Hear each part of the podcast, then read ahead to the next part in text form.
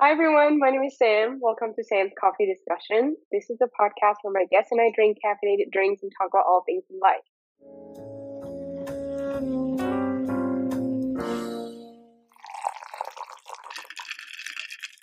So today is a special episode for a host of reasons. First of all, today we're not just talking about anything in life, we're actually talking about coffee. I know this podcast title is Sam's Coffee Discussion, but that has not been the focus of the podcast so far. So for this special episode, I want to be talking mostly about coffee with two special guests. The second reason why this episode is special is because this is the first time that I'm recording this podcast episode not physically in the same studio as my guest. They're actually in a different country from me right now. I'm in Vietnam, they're in the US. So, yeah, I'm just really excited to have my two special guests who will introduce themselves on board with me today. So, Chi, why don't you go first? Sure, yeah. My name is Chi Feng Chi. I'm currently based in Los Angeles. I knew or got to know Sam last week or the, the other week through another friend. And yeah, I think I invited myself to her podcast because I kind of reached out to Sam because I see that she's Vietnamese and she does coffee. And then she's like, Oh, I have another friend who loves coffee. And so I'm just honored that I am here. Thank you, Sam. Thank you for coming today. And my other special guest, Luke, why don't you introduce yourself? Yeah, I'm Luke, he, they pronouns. Sam and I met many years ago and worked together for many years and continue to work together at Spark Prep, where I'm the co-owner and founder of a admissions coaching education company for the last decade.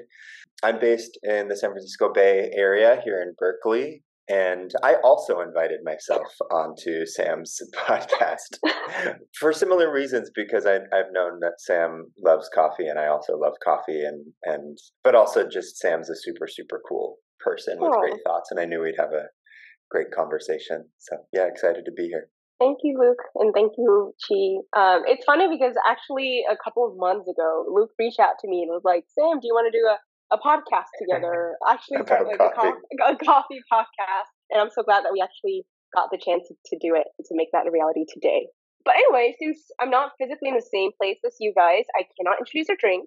So why don't we just go ahead and introduce the drink that we're drinking today? It's currently 10:40 p.m., so I'm not drinking coffee but I thought really hard about some sort of lightly caffeinated drink, and I, I ended up choosing boba because I'm in Vietnam and it's like a heaven for boba here. So I'm drinking oolong tea with basic milk right now. What about you guys? Is that a is that a recycled, a recycled, reusable boba container? Yes. I love that. Protect the love, environment. It's we love saving the guys. environment. Amazing. I should get one of those. I am drinking a long black that I made with some beans roasted by Counterculture, which is a yes. Durham based roastery, but they also have roastery uh, here in the Bay Area. So they were lo- they, these were roasted locally. This is a 50-50 Ethiopia blend from the Congo region and from the Haru region.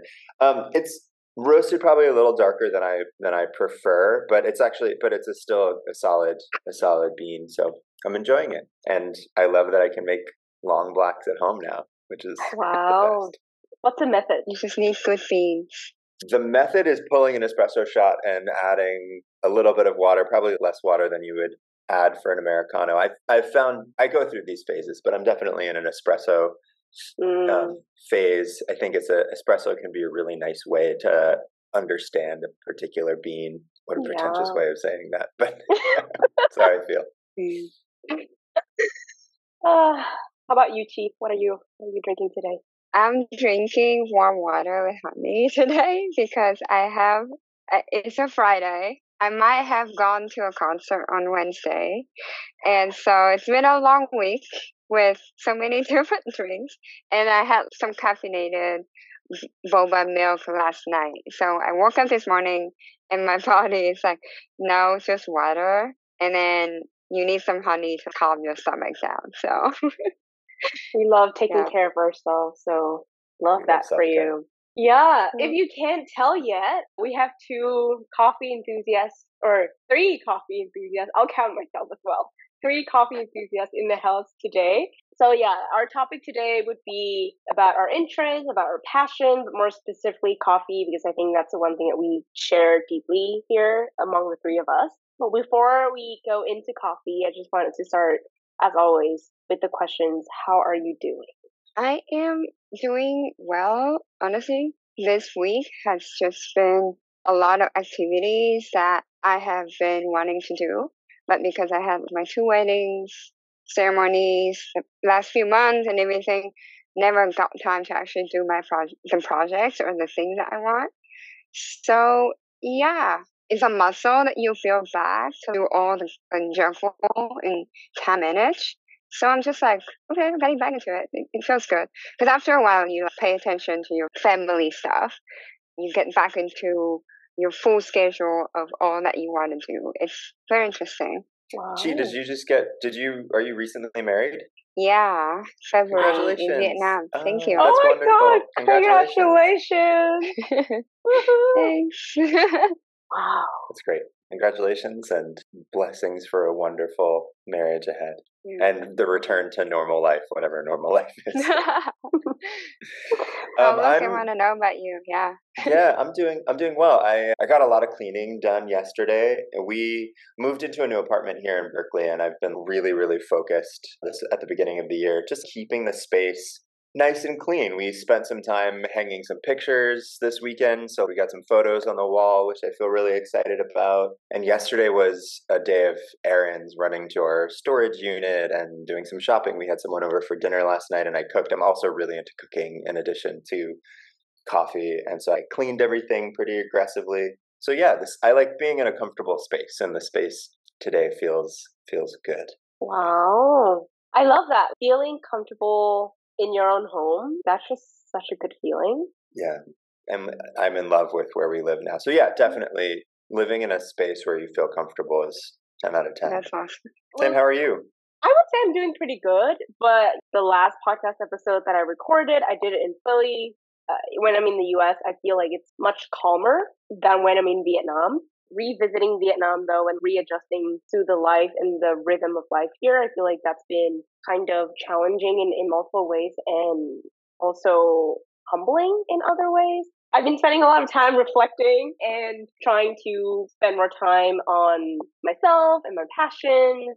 Uh, I'm also in Saigon right now, which is not my home base, but I absolutely love the city. And, you know, whenever I go to Saigon, it's almost like an opportunity for me to experience new things and actually before my trip, I was speaking to Chi and she recommended that I check out this particular cafe in Saigon. And I've just been going every other day, uh, attending all their workshops. I did the latte art and sensory training and all about hand brew. I have another one coming up in two days actually, and I'm very excited about it. So it's just been a good time.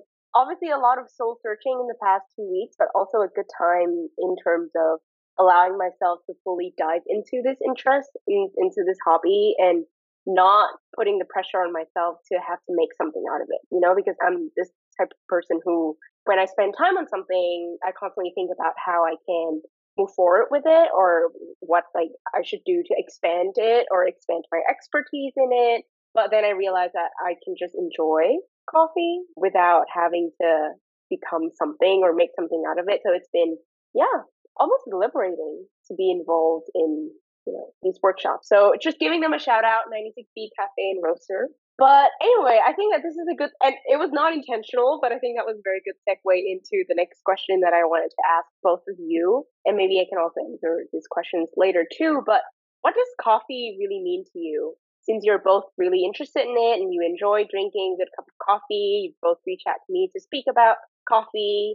I'm just curious, what does coffee mean to you? I'll go first, too, so you can not, be, not be on the spot. I I think about what coffee means so much because I think being in the Bay Area where second wave coffee has taken off and you have a professional class, tech people, finance people who like think of coffee as a luxury experience in in many cases you, where at least you have a population who think of coffee as a luxury experience as contrasted with, with what coffee is for most people which is a caffeinated beverage to get you through the day that you put in your pot brewer and, and don't think about so much. And i think it's both things right? It is both a it is both a day-to-day beverage that you don't think about and it's a luxury item and it's a drug, right? Coffee is also fundamentally a drug. It is, particularly in America, it is people's drug of choice. And I think we forget that it is literally a stimulant. I think for me, coffee straddles the world between tasty beverage, but because I'm a nerd and I think about coffee from a little bit of a science perspective and I think about where the beans are grown and how they're roasted and the roasting method and and all different brewing methods and ideal extraction and ratios and math. It's a hobby, right? For me, coffee has become a hobby that I think about and I study and I research and I watch YouTube videos and I listen to podcasts and there's information that I'm trying to absorb, somewhat like you, Sam, right? Like just it's a site of learning for me because I'm a learning right. person and I think right. you are too it's a place where I just get to exercise the skill of learning, whether that improves my coffee experience or not. and sometimes it really doesn't. Sometimes it leads you down a rabbit hole where you're like, wow, this really just isn't for me. So I think coffee has become at least both hobby and site of learning. And I think it, it's okay to do that at the moment just because we're in this exciting period where people are learning a lot about coffee. And you have coffee influencers. That's a thing, right? There are yeah. coffee influencers who are are brilliant, right? James Hoffmann mm-hmm. has has really kind of blown open, I think, the world of science and technique from a popular. He's not the only one doing that, but like people on YouTube whose entire platform is just coffee, and you have multiple of those people, and that's kind of wild. Yeah, I don't think that that would have existed even ten years ago. So I think I, you know, I feel fortunate to be alive in this moment to be able to learn from people who know a lot about coffee, who've studied it, who researched it and have been able to synthesize that information in a way that I can access it. So, yeah, I think coffee is a perfect site for me to be a nerd. Wow. Yeah.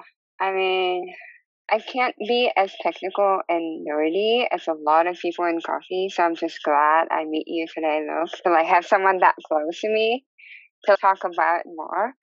Because for a long, long time, I just didn't accept that coffee is my hobby in a way of like, uh, is that all? But there's just so much more to it, and I start to accept that. Oh, actually, all the time that I spent at the coffee shop, or just like, oh, am I just scrolling on the internet? You would just consider those time like kind of wasted time in a lot of sense. But I, I look back, and I'm like, no, that's all the time that I spent on a hobby.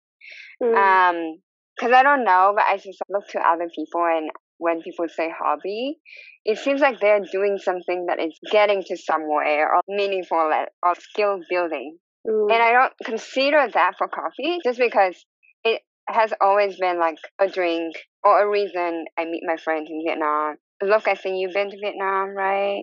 Many times. Yeah, yeah. many times, yes. And so, yeah, when you say đi cà phê, it's just like, oh, go chat, go hang out.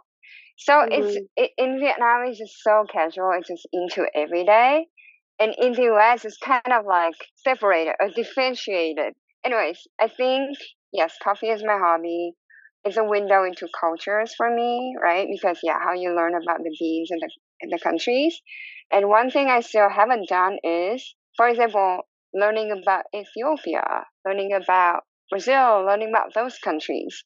Mm-hmm. You see all the times on your coffee bags you don't actually know about those countries. And that's a disservice to those people who does that. And in a lot of way, it goes in now into sustainability and climate and all of that. I think coffee connects, and that's another thing with connection around coffee, is around people, right? It brings people together. Yeah, it's a ritual, and it's a way for me to connect with my own culture um, I think you mentioned earlier when we were not on recording that yeah, every time, every year you go back to Vietnam, there are like more and more specialty coffee shops and stuff. And every every year in the recent at least five years, I go went back or have been back. There's some development in the lifestyle that was embodied through the scene of coffee shops. Mm, like three years ago, I went back in Hanoi. There's only a, a, Acid A and La Vie and one more that were like three big ones, the pioneers. While in Saigon, there were like 10 or 20 because Workshop Cafe started so long ago. Mm-hmm. And the generation of baristas just like spread out and open their own. It's so inspiring to see that. And then a, a year after that, it was like 10 more in Hanoi. And this year I went back and it's just like the, the norm to like open that kind of space. So it's just so interesting to see how Vietnam economy and as a country developed throughout the year. So with the coffee scene, and I think it's not like what wave right now. It's like fifth yeah, wave third, or something. Fourth, fifth. yeah. so yeah, thank you for opening up because that kind of helped me reflect on my own definition of coffee. yeah, I think I think the juxtaposition between coffee culture in the US and coffee culture in Vietnam is so so fascinating because coffee culture in Vietnam already existed before before third wave coffee or specialty coffee even hit the scene before people started to be like obsessed with arabica beans Robusta in Vietnam dominated and continues to dominate, as you said, not as people obsessed with the bean, but as a daily ritual of like when you say đi cà phê, you're going to hang out and you're going to yeah. go anywhere. You're going to go literally yeah. anywhere. Right. And the experience is largely standardized. When you get Phin, when you're going to drink Phin, most of it is going to taste pretty similar. There's variation, right? You have higher mm-hmm. quality or lower quality, and and I think you know the Win Chung had had standardized good coffee, good robusta coffee for like a long time. Mm-hmm. Uh, and then you have the Highlands who you know brought it to the masses a little bit. Right. But I think it, it's interesting to see, Chi, you know, how in Hanoi you have all these maybe not specialty coffee shops for like the last 20 years or so. Oh. And then as specialty coffee shops started popping up, you would see V60 in these other non-specialty coffee shops yeah. that would start to mm-hmm. carry Arabica beans. So the way that it would kind of filter uh-huh, filter right. into like the broader coffee culture was really has been really interesting to see just because it's almost I hate to say it, but like a little bit of a market demand where now particularly millennials and Gen Z who are more accustomed to drinking pour over coffee or know about pour over coffee or Chemex coffee, it's starting to be carried in more of these kind of like corner store cafes. I don't know what you would call them. What do you call the Like the street side cafes that are like ubiquitous. I think you just call them cafes. Yeah. Mm, yeah. But they have also changed a little bit. Right. It, it, they used to all just be 100% Phin, but increasingly right. you see a little bit of pour over popping up. And that's yeah. just so fascinating to me the change, like the slight change in culture. Mm-hmm. And even so, this summer, I, I just came back a few weeks ago, right? And the the first thing that I remember was, you know, see what you said before about how there's a little shift in the lifestyle, and you can see it embodied in the shift in the coffee culture. Because I remember that before this summer, whenever I would go back to Vietnam, I would never be able to find any other kind of milk besides just cow cow milk and that used to not be a problem for me, but I've shifted completely to oat milk in the past two years. And this summer, what I've noticed is that when I go back to Vietnam, having alternative milk is now a unique selling point. You can stand out at the at the cafe if you have oat milk or soy milk or other kind of milk that is not just cow milk. And I'm like, that's interesting. That's a very small thing, but I'm noticing this trend towards whatever is happening around the world, like whatever I'm seeing in the US, I can go back to Vietnam and like seeing those small changes taking place in like Vietnamese cafes as well. Yeah. And it's why and even within Vietnam, right? Like Hanoi cafes and Saigon cafes are different. They have different culture, different style, different preferences, different types of beans. And I'm just like, this has really been a, a study in cafe in, in coffee for me, just like taking this opportunity to, you know, um, I, I went to a lot of different places in Hanoi. Now, like, I've been going to a lot of different places in Saigon. I'm just like noticing those like slight differences and like, you know, some cafes, they even have this entire booklet to introduce the beans that they're using, like where, where the source is from, like it's all single origin, etc. And then you have like those sidewalk cafes that just, you know, you just sit there with a couple other people in those tiny little stools and you just like chat. And so it, it, yeah, I absolutely relate to what you've been saying about how the coffee culture kind of embodies the lifestyle and the, the changes that you can see in the lifestyle as well. I think one of the things that's so fascinating, particularly about Vietnam, and I think I think Saigon to a degree as well, is like trends spread like wildfire. They spread yeah. oh, so yeah. fast, and you can you can see this in in boba. Right. You remember when all the boba shops popped up in a year, maybe like in right. two years? This was maybe like a yeah. decade ago, just like a little bit before. You had like Koi exploded in Saigon. Mm-hmm. You had, mm-hmm. was it Tiger? Tiger Cafe? Tiger, Tiger There was Tiger Sugar, and then there was a few others. There's Chatime. And, and my point is, boba got popular, and then boba got really popular, and then there were hundreds of boba shops all across Hanoi and Ho And it's so popular. I'm so, so jealous with yeah. boba business people. I feel like they're they're they're fine with for the rest of their life. For the rest of their lives, yeah, yeah, absolutely, and yeah, I mean, Koi, but Koi also built a model, but but then you'd see, you know, the street sellers also would start selling boba milk tea. My my point is like the trends mm. happen so fast, and I think the you see something similar with the alternative milks, like the oat milks mm. and soy milk has existed in Vietnam forever. Right never re- were particularly concerned about putting that into coffee, but oat milk as an alternative is popping up really quickly. And I think that that is something that's so unique about Hanoi and Ho Chi Minh City. I was thinking about this in terms of Sam. Have you had Cafe Yen in uh, yeah. uh, in Hanoi? And of course, like are they the, so popular. Are they the ones? There's another one that does like sapa. They do a cafe sapa. yeah. It's like cream, and it's so good. So good. And it's like so bad for you, but so good. Right? So, it's so, so much, much milk. It's so much fat, and yeah, it's sugar. so good.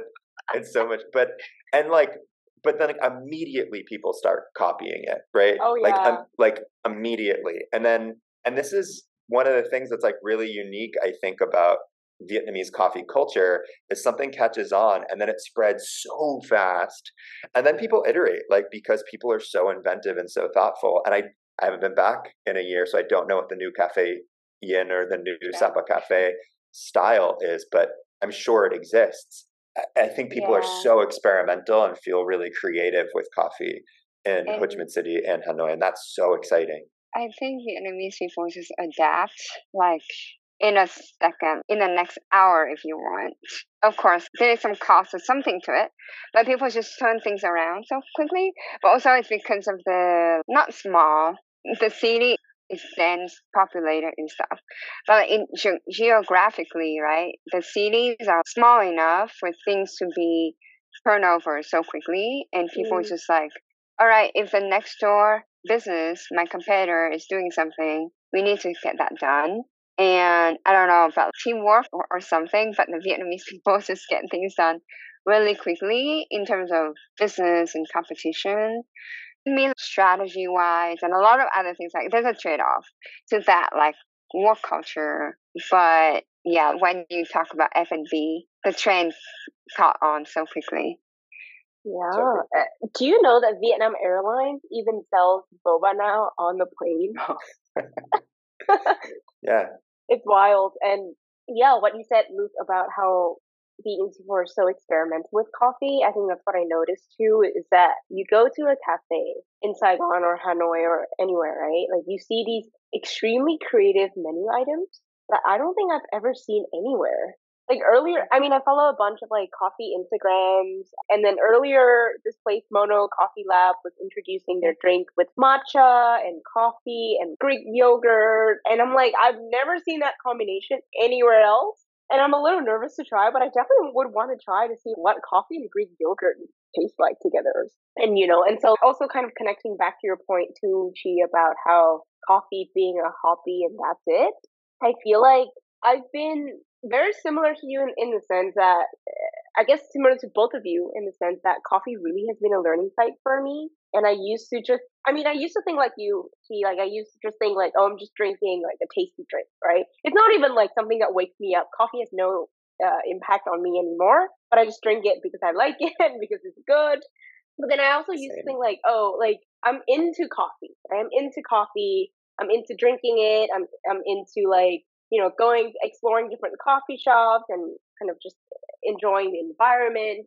But it feels, it also feels kind of tame and kind of lame in many ways. Like just like people have more interesting hobbies, but lately, you know, going to these workshops and also just talking to people about coffee, I've been listening to like podcasts and I realized that there are so many interesting things to learn surrounding the coffee culture. Also like like learning about the the place where the beans, like where you can find the beans, where they grow the beans. Um, I realized that I didn't even know what a coffee tree looked like until like a few months ago. I went to uh, a botanic garden and then there was like a coffee tree and I'm like, this is what it looks like. And then I felt so ashamed in that moment because I felt that I was into coffee, but I didn't even know what a coffee tree looked like, you know? So I guess like that's a, a roundabout way to lead to my next questions. And I, I think that you both answered it a little bit, but what does being into coffee really mean? How can we be like into coffee? Or how do, how do you interpret being into coffee and how did you start getting into coffee? It's, I think it's such an interesting question because I think there's such a spectrum. And I think for me, it comes, I'll get a little political here. I think there's a component of wanting to be a, a conscious consumer that being into coffee serves for me. I, I want to know, you know, like 15 years ago, you started to see, at least in the United States, you started to see things like fair trade pop mm-hmm. up. And the idea of fair trade brings up the notion that, well, there wasn't fair trade for the majority of the coffee supply chain, right? You look at like yeah. Folgers and Maxwell House and a lot of like the really big producers and Starbucks and and are are not really haven't really been conscientious about their supply chain and there's a lot of worker exploitation. And Chi, as you were mentioning, to drink coffee that comes from Brazil, which is a huge coffee producer, or Indonesia, or Vietnam, which is a huge coffee producer okay. and a huge coffee exporter, and to not really be aware of the working conditions, the the economic conditions, and the the environmental conditions. Right? Are mm-hmm. the beans being produced in a way that stewards the land and is careful with the land? So, to a degree, I think like being into coffee. You can be into coffee and not be a conscientious consumer, but for me, I think it's a way for me to learn about are the things that I'm consuming harming the environment, mm-hmm. not helping the environment, are they are they serving to bolster? Right now, we now you have a lot of coffee cooperatives. Like we've moved away from mm-hmm.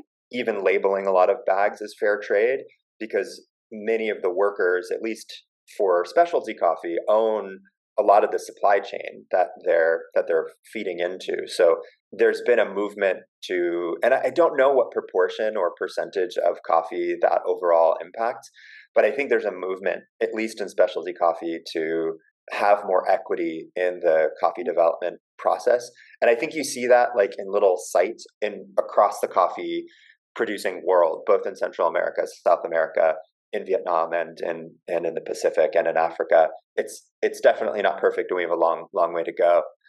I think the other thing about being into coffee is these conversations. You connect with people who are really enthusiastic about the drink and having seen the delta between where we've come from and growing up and being like i don't care about that beverage like my my parents are just drinking whatever coffee and throwing milk and sugar and it's a utility beverage for them it's not that delicious when you're like six seven and then all of a sudden you get into your 20s and people have like really brought a lot of precision to the brewing method the roasting method the processing method the development method and really thought about every moment in the supply chain from mm. planting the seed to brewing the cup, which did not happen 20 years ago. And so I think being into coffee allows people like us to talk about like, well, what are you what are you drinking today and what's been interesting to you and what are you learning?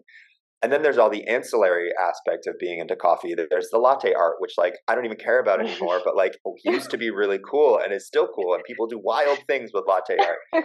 yeah. Um, and then of course there's like the again the regionality where whenever whenever i travel the first thing i'm thinking of is where is there good coffee and that's the first thing that i look at on the internet where is a good coffee yeah. shop uh-huh. i look at i look at google i look at yelp i look at the internet is there a good coffee shop and then i want to know what does a good coffee shop mean in that location right mm. we were mm-hmm. in my partner and i were in italy and italy's coffee culture could not be ah. more different from the us coffee culture to Vietnam's sure. coffee culture. Every corner store has an espresso machine, and espresso is one euro, maybe one euro fifty.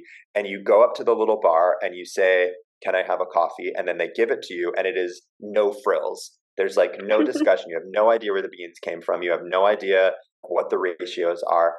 but that's not what it's about. It's about the exchange. You have a little chit chat. It's a super cheap experience, and then you're on your way. And wow. that's so fascinating to me because it's ubiquitous and everybody in Italy does it. Well, like, at least it seems like everybody does it. So I, I think because because coffee culture is so regional, it's a site to learn about people and have conversations like what's your life like? And how does your family and your people and your your local community how do they orient to coffee? So yeah the caffeine is hitting my system right now which is why, so, which is why my answer is a little you're so articulate. Yeah that's great. It's very clear you're super enthusiastic about this topic so. What about I, you I, yeah, I think you hit all the all the keywords. I love that. So first of all, yeah, being con- conscientious and just like coffee is another agricultural product. Just like you eat an avocado, you eat rice, you eat anything during the day. And so there's a process to it. There are humans behind it. There are science. There's also just not science, like you said. It's a commodity so it's just like I just love the diversity of the shape of coffee. It can be so many things to different people. Um, to me, first reason I got into coffee that I didn't realize, but yeah, this is a, a journey of like self reflection, looking back, and you realize. So coffee to me, it's a lot of time. It's like my therapist. So first reason I got more into coffee is my now my friend Thu from Vietnam Cafe Project. Shout out to the team in her Philly based. Uh, yep, Philly based. Is a Vietnamese. She, she's Vietnamese, study and living in the U.S. for ten years, starting a business here. Uh, and I just got on a, a webinar that day, and I saw my friend's name, the other friend's name on the list. I'm like, hey, you're here too? It's like, yeah, I'm friend with Thu. She's next door. I'm like, what? That's so cool. I want to talk to her. I want to get into coffee more serious because I have been. I then I realized I have been to go, going to coffee shop like my whole life basically, and there's a period of time where when I was really sick and I was like on my recovery like time, and I went to coffee shop every day. And I mean, like, I was out of college, so spending five bucks, right, uh, every day on a coffee, you kind of have have some justification for spending that money. But it was so important to me because every day I go to coffee shop, I was able to reflect on the pain I felt, or what the doctor said to me, things like that. It was just a lot of time to decompress and not freak out. And that's why mm-hmm. going to coffee shop is like going to therapy to me. And everything is just in a cup and you kind of contextualize life in a bit. Like, okay, don't freak out. Everything can start from here. Everything can be compact in this one little pretty drink. Well, I say pretty, I don't just mean cappuccino or latte art, but I just mean hmm. there's a lot that go into that drink. So, and every day I get to choose different shops to go, a different vibe if today I want to be productive, there's this vibe that I can choose. If today I want to be on more on my book or thinking about things, I can choose a, a lower table at a more noisy space than somewhere that I can be productive on my laptop, right? Things like that.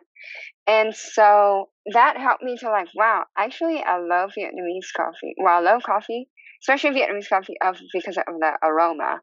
My grandfather made coffee every day my mom, yeah, she makes like Nguyen or whatever every day. It's just instant coffee, but it tastes so good. And it was like a drug when you were little and you get to sip a little bit of it, right? And yeah, my grandma passed away, but now I went back home. His phin is still there, right? And it's just like, oh wow, there's a there's a legacy, there's a tradition here. It's passed through generation. It means something. My mom gets coffee from the shop next door that like they know what she wants. They know like the size of her mug and things like that. And that's the start of her day. And to me too, honestly, sometimes I make coffee not to drink, but just the habit of how I wake up. And sometimes when at work, when things go crazy, I go into my kitchen because I work from home. I go into my kitchen and I start making things and just to kind of, all right, untangle everything and be grounded. Uh, and yeah, I love how you mentioned when travel. So look that up. I'm like, all right, there are someone else do the same thing I do because it's kind of giving me some first indicator into the lifestyle or the culture of where I am. And that's where I start to, yeah, explore and expand into my journey or, yeah, of where I am. So, yeah. wow. That's really beautiful. Yeah. Thank you so much for sharing that. And that's actually making me think of my earliest memory of drinking coffee, which is when I was very, very young, maybe too young to be drinking coffee. I think I was probably like in elementary school, but early enough for my brothers to still be maybe also be in elementary school. And I remember this was the day of the Lunar New Year. So it's Lunar New Year Eve. And we're we're trying to stay awake because back when I was a kid, it's still happening now. It's less fun when when you're older, but when you're a kid, my brother and I and my entire family used to be obsessed with the Táo Quân show, which is the show that they put on every single year for Lunar New Year. And it, it, the, it used to be so funny to me when I was a kid. And so my brother and I would always try to stay up to watch the entire show. And that year was the first year that my brother decided that he would have coffee to help him stay awake. And this was, I'm talking coffee like instant coffee. It's not like you know, you pull an espresso shot and say like the entire night. This was literally like I think it was like G7 or Nescafe or something. I don't remember, but it was like just a tiny little pack of instant coffee. I've never had coffee before, so my brother let me have a sip, and back then it was like this is so bitter. I do not like it, but somehow that memory still stuck with me to this day as kind of like my first introduction to coffee and and somehow along the way I start to enjoy and grow to love that that taste of coffee and I, I realize that it's not just all bitter right? I'm learning getting a little annoying with with my tasting but recognizing there's these notes and like the acidity in it and there's like the sweetness in it as well and i just feel like drinking coffee to me being into coffees being able to kind of unpack that kind of flavoring and the scent too like the aroma. I recently learned that scent makes up 80% of taste so what you're tasting yeah. comes from smell. And I'm like, that is mind blowing to me. But now I understand why, like, I love coffee houses and coffee shops because, like, I just feel absolutely at peace when I'm there. And I think it's, like, in large part because of the coffee, the, the smell of coffee, right? Um, yeah. How about you guys? What What is your first memory of coffee? I'm curious. Um, my first memory of coffee is hating it. And hmm. and I think we probably all have a memory of the caffeine hitting your system way harder than you expect. And I remember getting decaf coffee at brunch and being 100% sure that they filled my mug with regular coffee. And it was like a big American sized mug that was 16 ounces. It was way too big. And I didn't think about it until I started feeling like I was going to die because I just been pounding through this mug. You know, you know how like at, at brunch in the United States they'll just refill and like. Mm-hmm. So I mm-hmm. probably drank, and this is when I had like no tolerance, but I was just there for the flavor because I always love coffee as a flavor. But I just remember, I don't know, being like someone had just put epinephrine immediately like through my system and being like, "Oh, I'm gonna die. This is how I go." so my first co- my first like memory i'm sure i'd had coffee before that right like starbucks frappuccinos when you're like in high school oh god my first my first clear memory is being like oh i'm i'm not a coffee person because i can't handle coffee and then i i think probably honestly like getting into coffee in vietnam and when being from the united states and going to vietnam and having access to uh, nâu đá mm. for the first time and being like this is a perfect beverage. And I can't believe I paid 20,000 VND for this perfect beverage. And it's like two ounces of liquid, maybe, and it's yeah. gone way faster than you want it to go. and then you're having this conversation with yourself. You're like, can I have another? No, absolutely not, because I will die, and probably right. it's not very good for you. But just like that experience of having nâu đá and having it be ubiquitous and being like there's something special here and not and and wanting to learn more about it i think in those early days of being in vietnam and that was 2000 and 2012, I think 2012 or 2013 was the first time I went to Vietnam, and I so I think yeah, actually I probably should credit Vietnam for really getting me into coffee. And actually, then in later, that, sorry, go ahead. Yeah, now that you mentioned nâu đá, too, nâu đá's just like coffee with condensed milk, right? That's like very common drink bit, in yeah. Vietnam, and yeah, a little bit of milk. And it's funny because I was talking to someone a couple of weeks or a few weeks ago in the U.S. and when I was telling them that, you know, I made them a coffee and I was telling them this is Vietnamese coffee because I use beans from Vietnam, they were shocked, completely amazed because it was not the coffee with condensed milk that they're used to seeing in Vietnamese restaurants, right? So somehow a lot of people have this assumptions that Vietnamese coffee is coffee with condensed milk. Like everything is boiled down to that one drink, nâu đá, which you can get for less than a dollar in Vietnam, but now becomes like five bucks in the US. But that also makes me think of like this whole discussion that we've had about being a, a conscious consumer, right? And and being um, curious about the culture surrounding the coffee itself. And I recently listened to a podcast episode interviewing Jackie Nguyen. She's uh, uh, uh, the owner of Cafe Cà Phê in Kansas City, and this is an episode, a podcast episode um, on Boss Barista, which also Chi recommended to me. But that episode, Jackie Nguyen was talking about how a lot of people don't know that Vietnam is like the second uh, largest coffee export in the world. They don't know why. You know, you know they assume that the or they um, subsume, I guess, Vietnamese coffee into this one particular drink, and they don't even know why we use condensed milk. And so that made me realize, right, like a lot of a lot of what what we understand of coffee or what other people understand of coffee, just a facet of coffee culture around the world. And that is just so fascinating to me. But anyway, Chi, what about you? What is your earliest oh, memory of coffee? Yeah, I think like it's said, like my mom's instant coffee every morning. I just still remember the sip of goodbye or something like that. Yeah, that definitely started. So I definitely have a very good experience when I start because I'm so fortunate to be in a country that yeah makes such addicting coffee. What about moving forward? What's next for you? What is there something more you want to do with your coffee? And it's totally fine if the answer is no, because we've all agreed that we don't have to necessarily make something out of your hobby. But is there anything else? If there is anything that you would like to do more with coffee? Tempting to do more serious, like a coffee cart. It's so risky to say it right now when it's still an idea. but yeah, you're gonna manifest it. Yeah. Um, I think another example of how it helps you to, to be in more of the culture and the community is I think a coffee cart is a great way for me to be more with the the area I am in. I lived here for two years, but I don't feel that connection with people really around here. I have friends, but not like neighbor or like neighborhood feel that I have.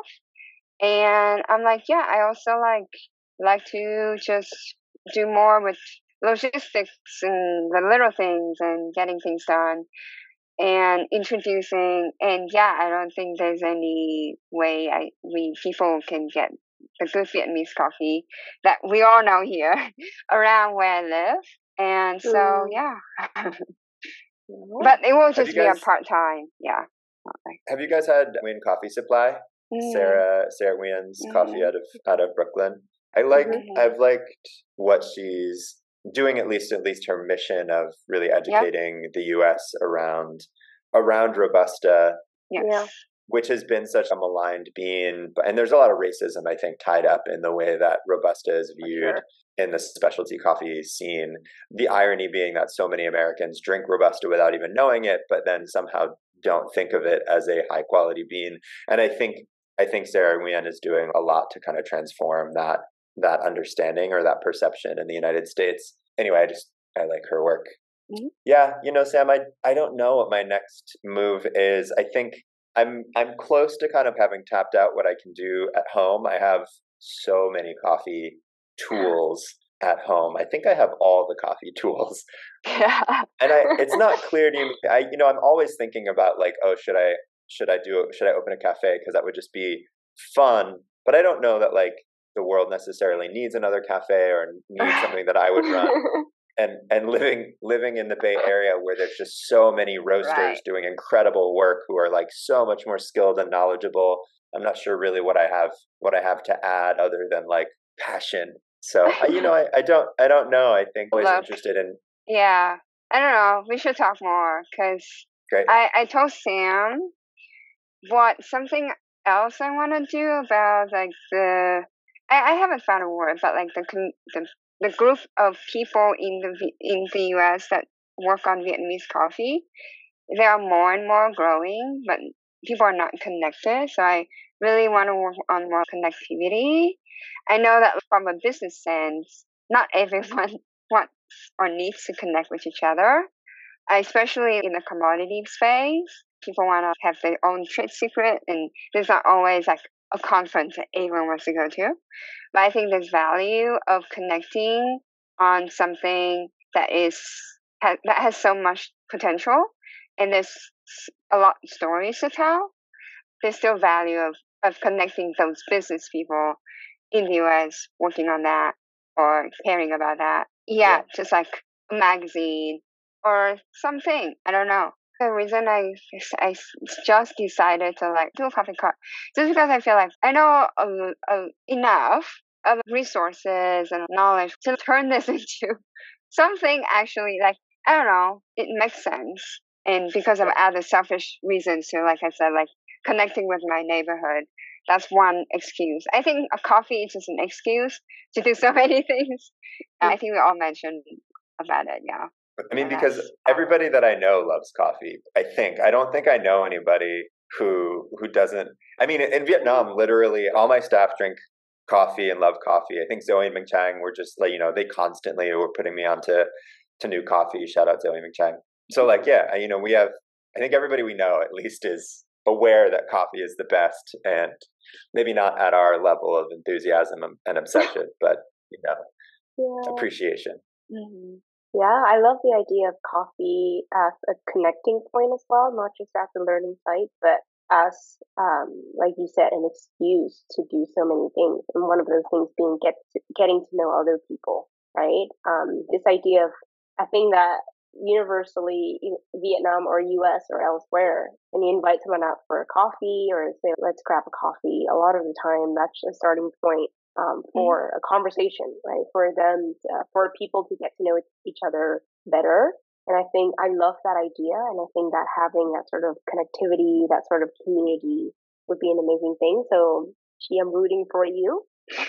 for me, my next step is learning. I realize that there's so much I don't know about coffee, yeah about the culture, about the beans, about things just related to coffee. And I realized that for how much I love drinking the drink and how much I love exploring the spaces and from how much I love posting about the drinks and talking about the drinks, I want to educate myself a little bit more, uh, a lot more, I guess, uh, to fully understand like what I'm talking about and to be able to say, oh, I love this particular coffee because da da da da you know, not just like I obviously I can feel it.